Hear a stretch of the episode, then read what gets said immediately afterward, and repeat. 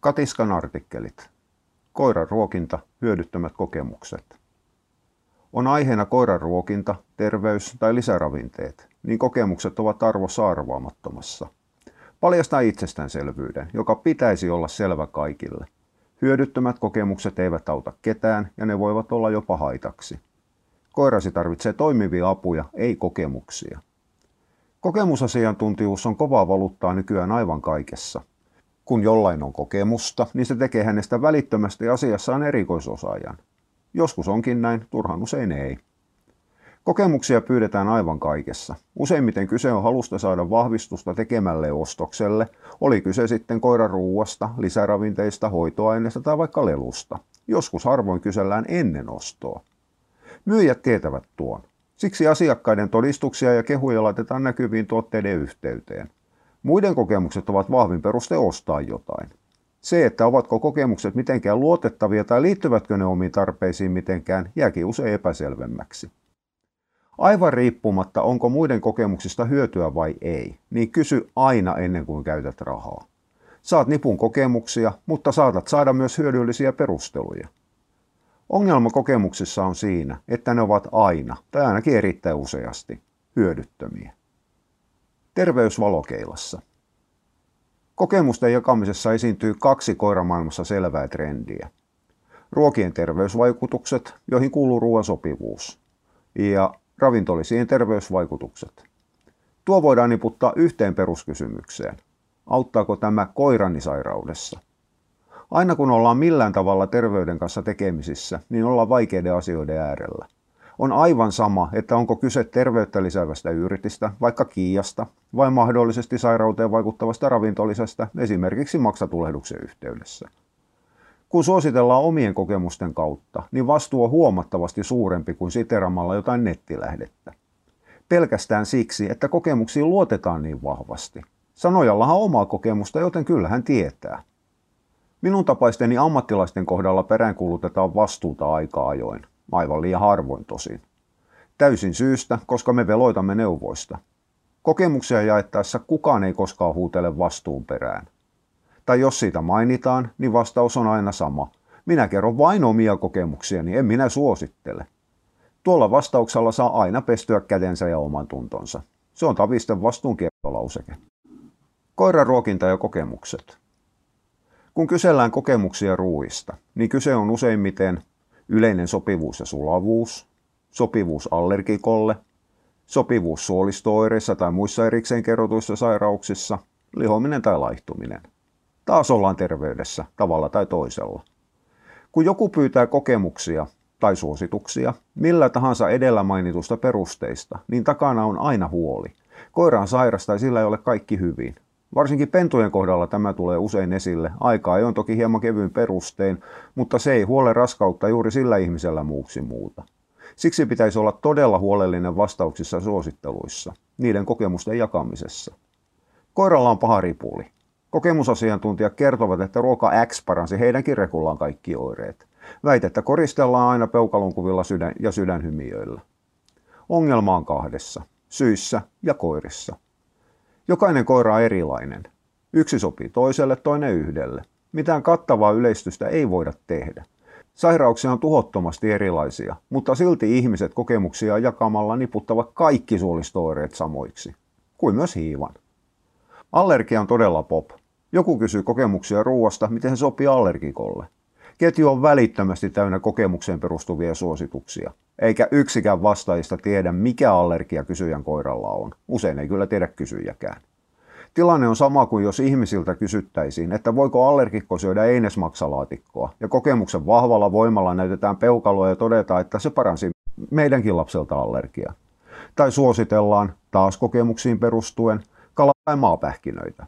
Vastuuta ei ole, eikä edes mielenkiintoa niin paljon, että kysyttäisiin, mitä ruoka-aineita olisi syytä välttää. Kyllä, aivan samassa ollaan koirien kanssa.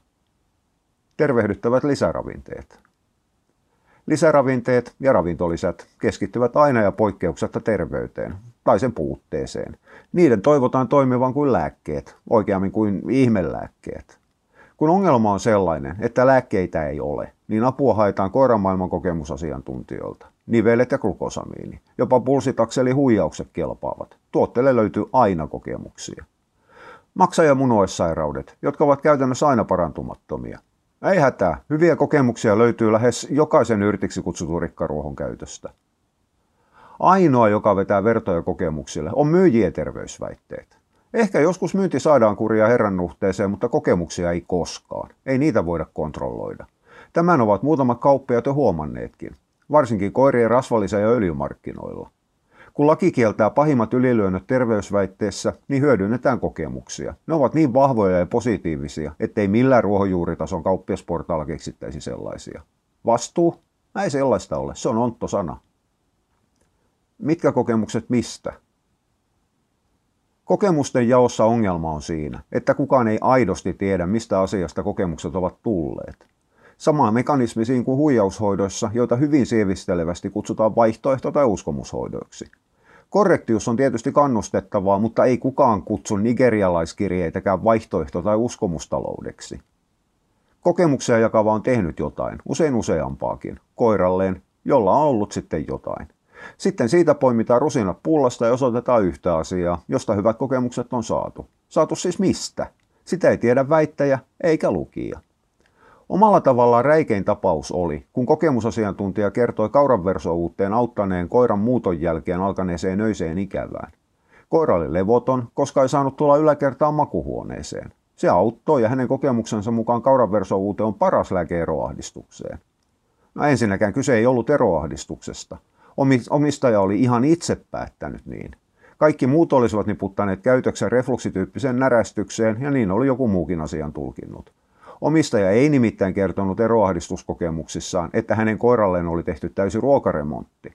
Samaten koiralla oli paha nivelrikko lonkissa, jonka takia se ei päässyt yläkertaan. Portaat olivat liian kivulias kokemus. Sillä aloitettiin myös kipulääkitys ja glukosamiini. Kipulääke, glukosamiini ja sopivampi ruoka eivät kuitenkaan kelvanneet kokemukseksi. Ainoastaan kauran versouute oli sen arvoinen. Placebo on positiivinen kokemus. Tutkimuksissa selvitetään usein placebo-vaikutus. Placebo on aina hyvä kokemus ja vaste hoitoon, vaikka hoitoa ei anneta. Jos placebo vaikuttaa 20 prosentilla, niin 20 potilasta sadasta saa apua sokeripillereistä. Joka viides jakaisi kokemusta, jota heillä ei ole. Koirissa usein sanotaan, että placebo ei toimi, koska koira ei ymmärrä hoidon käsitettä. Ei ymmärräkään. Hoitoarvioiva omistaja, johon ei satu, arvioi koiran puolesta ja häneen placebo vaikuttaa. Siksi placebo-vaikutus on niin huolestuttava asia koiramaailmassa. Omistaja tekee päätöksen, mutta ei kanna vastuuta. Kun hakee mitä tahansa asiaa mistä tahansa koiraryhmästä, niin löytyy tuhottomasti kokemukseen perustuvia suosituksia, jotka eivät ole mahdollisia tässä maailmankaikkeudessa. On aivan sama, kutsutaanko niitä uskomuksiksi vai placeboksi, niin ne ovat mahdottomia. Ellei omista Potterin taikasauvaa, 11 tuumaa pitkä, orjan laakeria ja Feeniksin sulka sisällä tai portaalia viidenteen ulottuvuuteen. Googlettakaa mitä tahansa energiapallohoitoa, yksisarvisterapiaa tai etäkommunikointia kuolleiden kautta, niin aina löytyy tuhottomasti hyviä kokemuksia. Kutsuisitko niitä silti hyviksi ja toimiviksi kokemuksiksi, joita kannattaa kokeilla? Hyödylliset kokemukset. Tarkoittaako kaikki edellä oleva sitä, että kaikki kokemukset ovat vaarallisia tai vähintään turhia? No ei tietenkään jos kokemuksissa vastaaja tietää, mitä on kysytty. Kysymykseen vastataan. Muut vaikuttajat mainitaan, jos sellaisia on. Vaikutus ei vaadi uskoa ja yliluonnollisuuksia. Ja tämä on sitten kaikkein vaikein arvioida. Vastaaja osaa sen alan, josta kokemuksia jakaa. Niin ollaan ainakin hyvin lähellä hyödyllisiä kommentteja. Silti on pidettävä koko ajan mielessä, että kyse on kuin savolaisen kanssa jutellessa. Vastuu on kuulijalla. Ei vastuu silti mihinkään häviä. On esitetty ratkaisu jonkun ongelmia ja vielä alleviivattu sen toimivuutta omilla kokemuksilla. Kaiken kaikkiaan, se mitä haluat ja varsinkin koira tarvitsee, on mielipiteet ja ohjeet juuri sille koiralle, ei muiden historiaa. Joten älä jää yksin. Buukkaa puhelinaika katiskastoresta, niin saat selitykset, mitä voi tehdä ja milloin mennään toiveiden puolelle. Kirjoittaja Jakke Lehtonen. Teen kokopäiväisesti koirien ravitsemusta sekä opetan omistajille koirien ruokintaa sekä fyysistä valmennusta.